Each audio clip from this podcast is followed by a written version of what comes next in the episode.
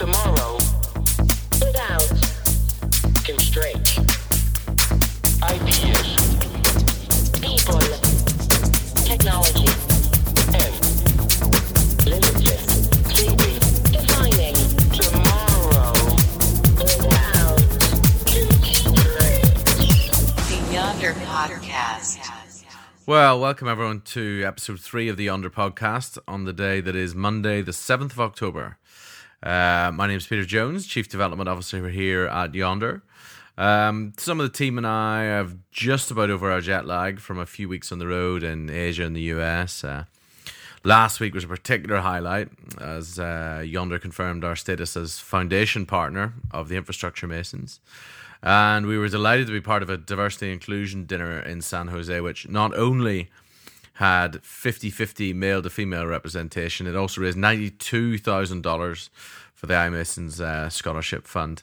And uh, we were pleased to be able to be a significant part uh, of that total sum. Meanwhile, in Europe, uh, on Friday, Yondr hosted a Women in Tech event um, in London, uh, at which Pip Hare delivered an inspiring tale of her path to the Vendée Globe race in 2020. And for those of you who don't know what the Vendée Globe is, it's a single handed uh, yacht race around the world and is affectionately known as the Everest of the seas. Um, Yondr is uh, part of the business syndicate for Pip's campaign, and we're going to be rooting for her as she prepares for the toughest race in the world. So find out more uh, if you would like at piphareoceanracing.com. Now, back to business. Have you ever wondered, or did you even know you cared about the profession of quantity surveying? Well, when we were in San Francisco, we managed to catch up with Gavin Flynn of Linesight to get the bottom of some of the questions that some of us were always afraid to ask. The Yondr Podcast. Okay, so pleased to be joined by uh, Gavin Flynn from uh, Linesight. Uh, we're here at their offices today uh, in the Bay Area in, in San Francisco. So, straight away, Gavin, maybe you can uh, tell us uh, about what your role is in Linesight. Yeah, of course. Uh, cheers, Pete. So my role, um, I'm a program director, um, based out of our San Francisco office, as you said, uh, working mainly in the DC side, so kind of technology sector um, across the US. And for one of our key clients, I'd be our US account lead. And, and tell us a bit more about Linesight uh, in general, the artist formerly known as Bruce, Bruce Shaw. Shaw. Yeah, that's that's the one. Yeah. And uh, so, what typically what, what what are the offerings that you're that you're kind of delivering out of out of this office, and you know specific to North America, out of out of your crew? Yeah, for sure. Yeah. So our, our, I suppose our key skill sets that we work on is cost management, schedule management, project management, and then within that we kind of look at the kind of more holistic project controls, which kind of aligns quite well with uh, the US market. Um, some of the other areas that we do work in, we do uh, kind of some business analyst pieces around automation initiatives within the industry, data analysts, financial analysts, but our core skill sets will be around cost, schedule, and project management. And how many how many heads do you have then across North America roughly today? Uh, So it's about 130 across the US. Um, our, our two core um, uh, offices will be in New York and San Francisco. But then we're working on on site with some clients kind of throughout the US. So, yeah, about 130. So you mentioned cost management there, and I suppose you can't mention cost management without talking about quantity surveyors. Put this issue to bed once and for all. What is a quantity surveyor, and what do they do? Yeah, yeah. I, I get asked this a lot, including by my wife, who's American. um, but yeah, so I suppose quantity surveying, um, it is, I suppose, something that you'd see quite a lot in, in the UK and Ireland. And uh, it, it is a college degree, it's a, it's a Bachelor of Science degree, and you're really looking at the, the cost from you know real early days in a project to right to final account close. And you know within that, you're talking, you know, early estimating, quantifying um, kind of the project and associated costs, going right up to contract management, procurement, on-site cost management, looking at cost reporting, Yeah. cash flow, etc. And then, you know, kind of close out the project, uh, you know, with all your with all the different vendors and and really providing, I suppose, that independent uh, third-party view between the client and the GC Yeah. um, and, and trying to, I suppose, ensure value for money for the client. So you'll have a QS maybe, let's say, in the design phase, like kind of helping steer, make informed design choices for the for the cost plan at the start to know what the client's getting themselves into. Yeah. And then you shift gears and have people kind of on site as needed and so on, and making sure that the cost plan that you started with is actually being lived out. Is that kind of the Yeah, and I suppose that's our ideal um, state. Yeah. You know, like depending on the client, they'll ask us to come in at different stages through a project. But you know, our our best service can be provided if we come in early, and we're you know we'd be with some of our clients involved in the design reviews and design stages. So, you know, as the as the design team and engineering team are looking at different uh, different ideas, we can be kind of providing pretty you know on the spot um, you know rough order of magnitude costing Yeah. on what those impacts will be purely on a capex side, um, and then working with that, as you said, developing the cost plans and estimates, um, and then yeah, like when it comes to the, the construction start, like it is that switch over to Yeah. you know we know the detail of what's in our estimates, and it, it's managing that through procurement. Yeah. Um, because you know if we're if we're coming in after all that's completed, you know there's there's a whole effort to try and understand, I suppose, Yeah. what's come before. Um, And then for clients, I guess as well, the, the notion of actually having a keeping everyone honest in real time to make sure that you don't store up a load of problems at the end that you then try and unpick. I mean, that must be a bit of it as well. Yeah, for, for sure. And like you know, in reality, risk management starts from from Yeah. the very beginning of the project, and you know, you, you need to be tracking them items and looking to mitigate as early as possible because you know, as, as you know, as you go through a project, your ability to mitigate a risk is is nullified Yeah. or, or certainly reduced. So, really getting that. Getting that independent voice again to, to speak to the client about these potential issues and dealing with them up front is, is the ideal case. And what would you? So you know, none, none of these services come for free. I mean, what would you? What would you kind of typically say is, you know, if, if your fee is X, you know, what, what would you like? What the, what is the value proposition about what you'd like to be returning or saving for the for the client? Like Yeah, like real ballpark. You know, if, if we're to look at our, our kind of average metrics in the US, like we'd be looking to cover our fee six to eight times. So Jeez, and, okay, and, yeah. and that is quite quite common in what we do, especially you know, like I said earlier, if we're involved from early stages um, of estimating procurement with the with the GC as well as the subcontractors, you know. There's, there's a lot of uh, a lot of early um, savings that we can make Yeah. there, as well as then through the change management process. So yeah, like six to eight times our fee would be would be standard for what Hmm. we see in the US.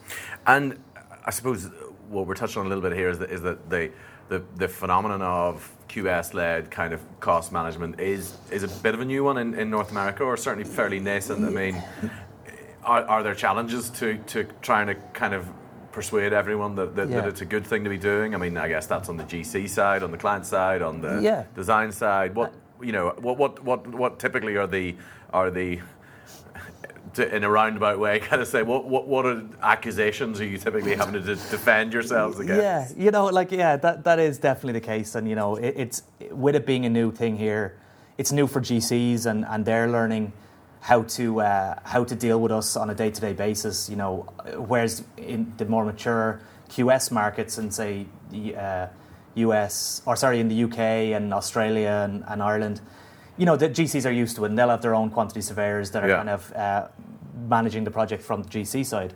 You don't see that over here, so you know we have to.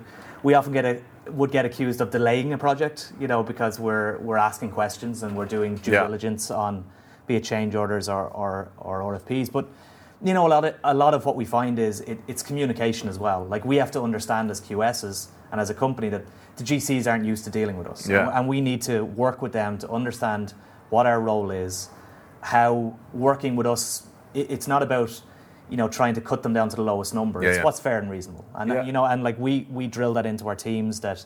You know, uh, the QS should never be in the way of progress. Yeah. We should be working alongside them and just making sure what's fair and reasonable um, is seen. So, it, I, I suppose on, on the GC side, that's what we have to work Yeah, with. yeah. On the client side, I suppose, like, you know, if we're to take a step back and see that projects get built before there was QSs here, there's still buildings being Yeah. built. So we can't say that we we, you know, make it make a change in whether a project is built or not. But what what we're trying to do is both let the PM focus more time on execution. Yeah. Um, because at the minute, oftentimes the PM has to do the costs, the contracts, management, the Yeah, yeah, yeah. procurement, and manage a project. Um, and we take that little piece off them Mm. and, and look at a detailed analysis of that, and uh, it lets them focus on what they need to focus on, and it also um, gives gives, I suppose, a surety to the client Yeah. that they're getting a fair value for um, for the project they're building.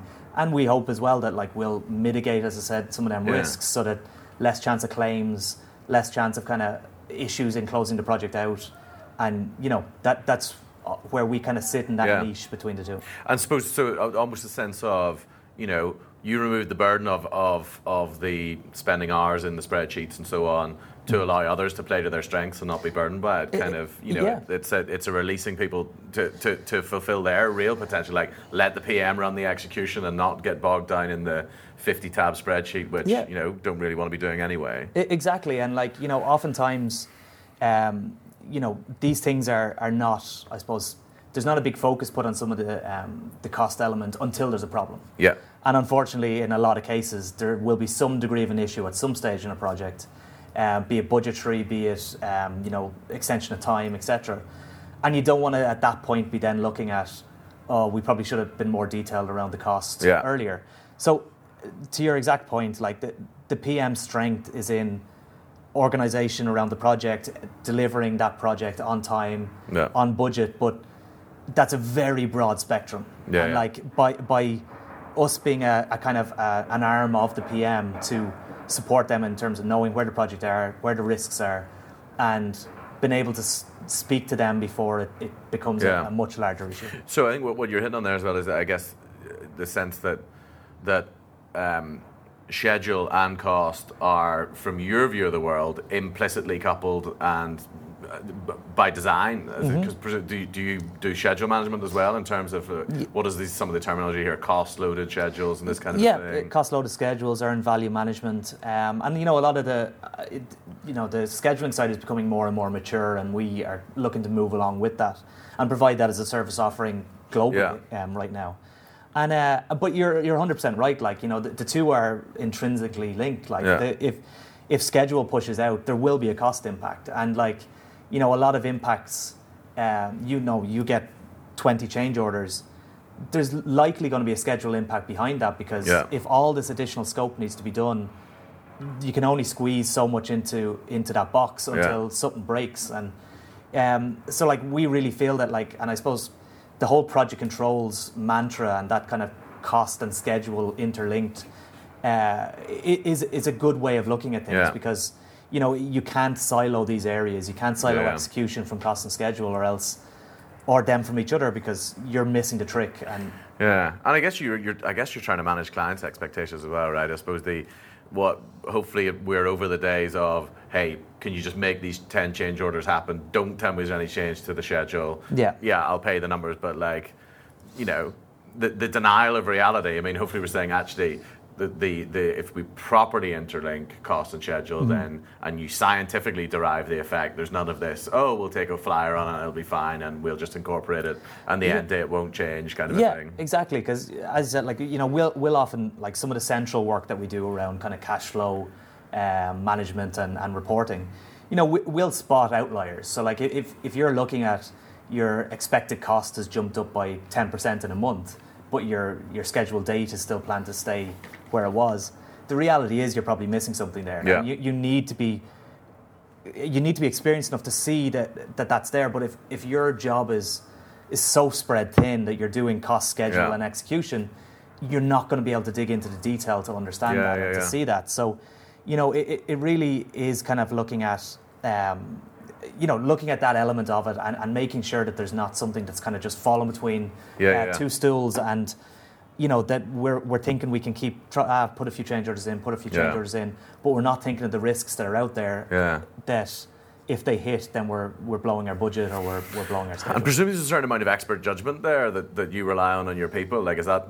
I'm guessing that's one of the real differences between a good QS and a bad one. Is like good, Yeah. fair, timely judgment Yeah. on, on kind of all the all the aspects they're working on. and that's it. And like you know, training is so important. Like Yeah. you know, we, we have to be training our teams regionally as well. Like we have our kind of standard how you know standard operating procedures that we have globally, but you know you have to look at the region you're in, and like Yeah. you you have to train your staff on how to communicate with their teams, what to spot, what not to spot, and, and really having that tiered structure where you can have you know a, you know the buddy system that we have when people come in Yeah. of like you have someone that you go to when you have a question, you go to when there's an issue, and you know if you keep feeding that down, you just have this kind of conveyor belt of people coming up and having that same mantra around what they Yeah. do. But like what we, we also look to incorporate, you know, I said, kind of different skill sets and different um, and different softwares within, like, you know, looking at risk management and kind of taking, you know, your quantitative risk assessments using Monte Carlo scenarios to kind of see, you know, realistically at, at what probability level Yeah. do we want to be. And then we're bringing in financial analysts, we're bringing in data analysts to look at it on a purely data driven Yeah. uh, piece and to see what uh, trends there is, see what um, they can bring up. So I, I think, you know, taking your core QS skill sets and adding some of these other pieces Yeah, yeah. in, you know, you get a much more robust service in terms of what. And and am I right? So it's a chartered profession. Is that right? Chartered profession, yeah. Which means that there are certain codes and, and governance that, that if you're doing nothing else, you have to abide by. Is that the Exactly. how it yeah. works? yeah. So the the Royal Institute of Chartered Surveyors, and they have an arm in, in North America, um, and yeah. So you have your kind of codes of conduct uh, that you know, I suppose every QS will look to follow. Yeah. Um, and you know, it's a real thing that we encourage within the business here. Um, you know, we have, I think we have six from our San Francisco office that are, are submitting now in the round that's this week. Um, we have another three or four that are looking to um, go into the one that's I think February next year. Because Um, it's no mean feat getting these charterships. Like, It's a, No, quite like- a thorough uh, affair, isn't it? Yeah, it's a two-year diary of, of your experience. Then you have to display. You know, they, they do. In fairness to the RCS, they do a really good um, kind of leveling of competencies, and you're looking Mm. at. You know, level one is understanding, level two is doing, and level three is advising. Yeah. And and it's a great way of kind of and you know even in our internal um, competency framework, we try to look at it the same Yeah, way because you know you you know where you need to be at different levels of um, the business. Well, I suppose what, I, what I'm kind of taking from that as well is you can't be a Q, you, you can't be a chartered QS by being book smart, which I No. suppose is exactly exactly the desired outcome. Yeah, and, and, and that's that's the thing. Like, because even within some of them competencies, it's client care, it's communication, Yeah. it's negotiation, and you know they're soft skills. Um, Yeah, yeah, yeah. And like you know, we have uh, programs here around emerging leaders and, and kind of doing your emotional intelligence questionnaires to try and understand people's skill sets Yeah. and, and where do we need to focus training on um, with people because you know a, a, completely book smart QS is going to struggle managing clients and managing Yeah. um, thing, or the, the alternative, like you still need to have the technical background, you still need to Yeah. understand um, the core requirements behind it. So it really does have that kind of uh, split appeal, um, Hmm. and and kind of you know to your point, like the the top QSs out there are very able to to be technical when they need to be and have that um, diligence, but also you know build relationships, client care, etc. Yeah. And just curious uh, on on so you know as far as let's talk, talking about North America generally and from a trend perspective, I suppose we know that the trend of you know when you look at the chart of demand is up and to the right, and you know depending on what you believe, how many multiples Yeah. uh, you know of of uh, embedded capacity we're going to be looking at in I don't know five years in, in terms of megawatts. Yeah.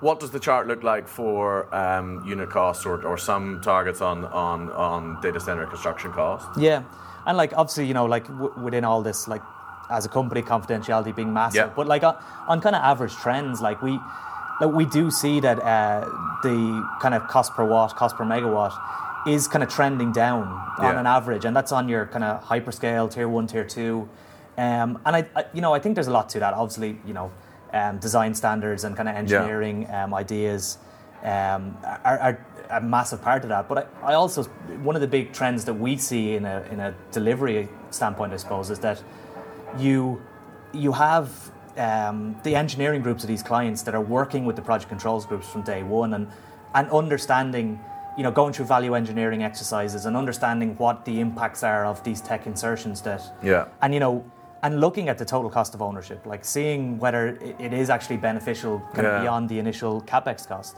Do you think that the, I mean, I suppose it, it sounds like, you know, I guess, you know, some of some of these terms that, that would be thrown around, I think we as an industry were, we're, we're pretty bad at really taking lessons learned and, and making sure that we weren't repeating failures of the past. But I mean, I suppose it sounds to me like that for this trend, to, I mean, you, you you're seeing the, these real data sets which are showing the go down. I mean, it sounds like there is continuous improvement, which is being effective. Yep. Yeah, Which uh, sounds like a healthy kind of maturing of our sector. It, and, and that's exactly what I was going to hit on. Like, you know, there's a maturing of the sector amongst all sides. You know, Yeah. the the engineering and AE groups that are being used are, are, are coming up with more ideas because they're more mature. The GCs, like that, this is a big one. Like, you know, we we go into a new region with a client and you see the learning curve for these GCs, and like you almost have to accept a percentage increase cost. Yeah. And it's not because the GCs aren't capable; it's because they're not used to working Yeah. on data center projects or they don't have people with that core skill set a-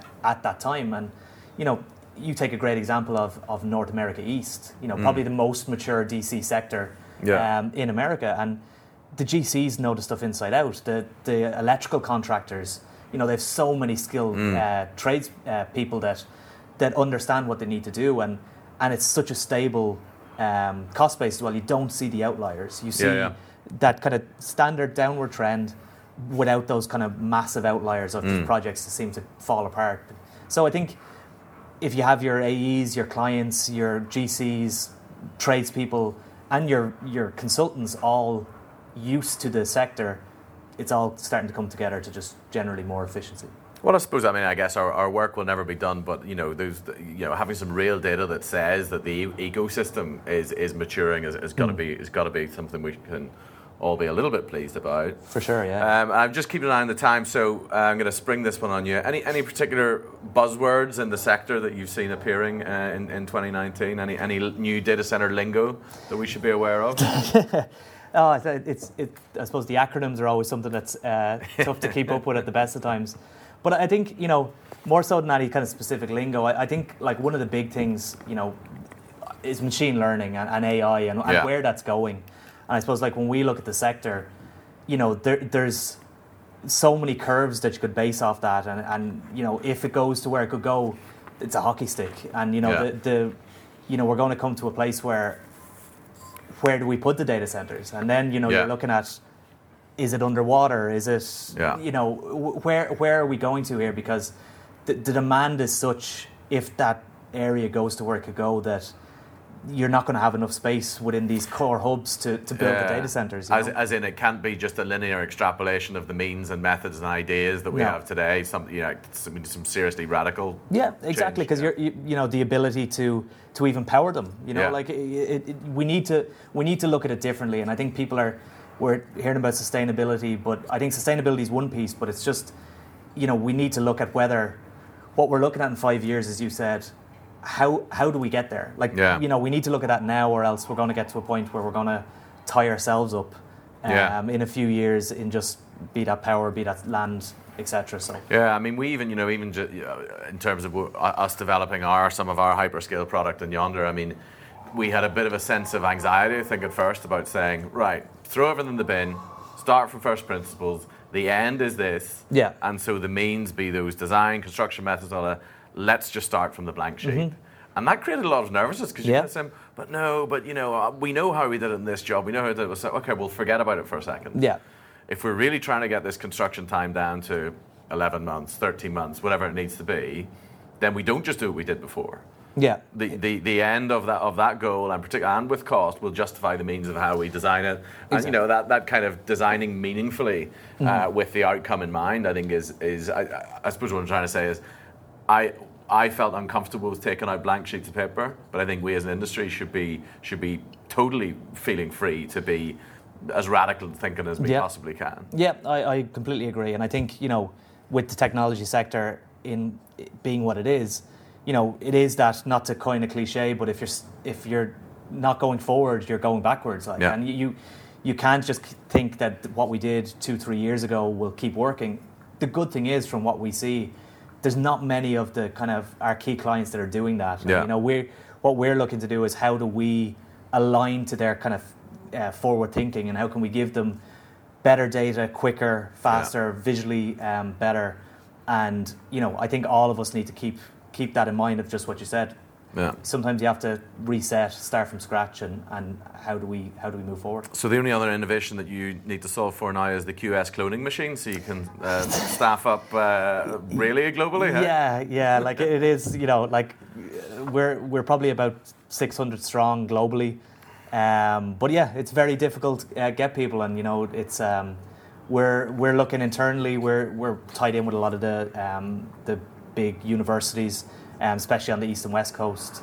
Uh, Cal Poly, um, uh, New York. We're working over um, with a couple of the universities there too, and trying to bring in interns and trying to grow the industry here because it's not here yet. It's not a college course. So if people are interested, like just just look at your website, get in touch, uh, that kind of a thing. Yep, linesight.com. It'll bring them to kind of what we're doing um, here in the uh, in the US, and always get in contact. You know, either myself, um, Gavin Flynn. You'll find me up there as well, or, or anyone else. Like, Brilliant. we're just looking for good people. We're just looking for people interested to learn.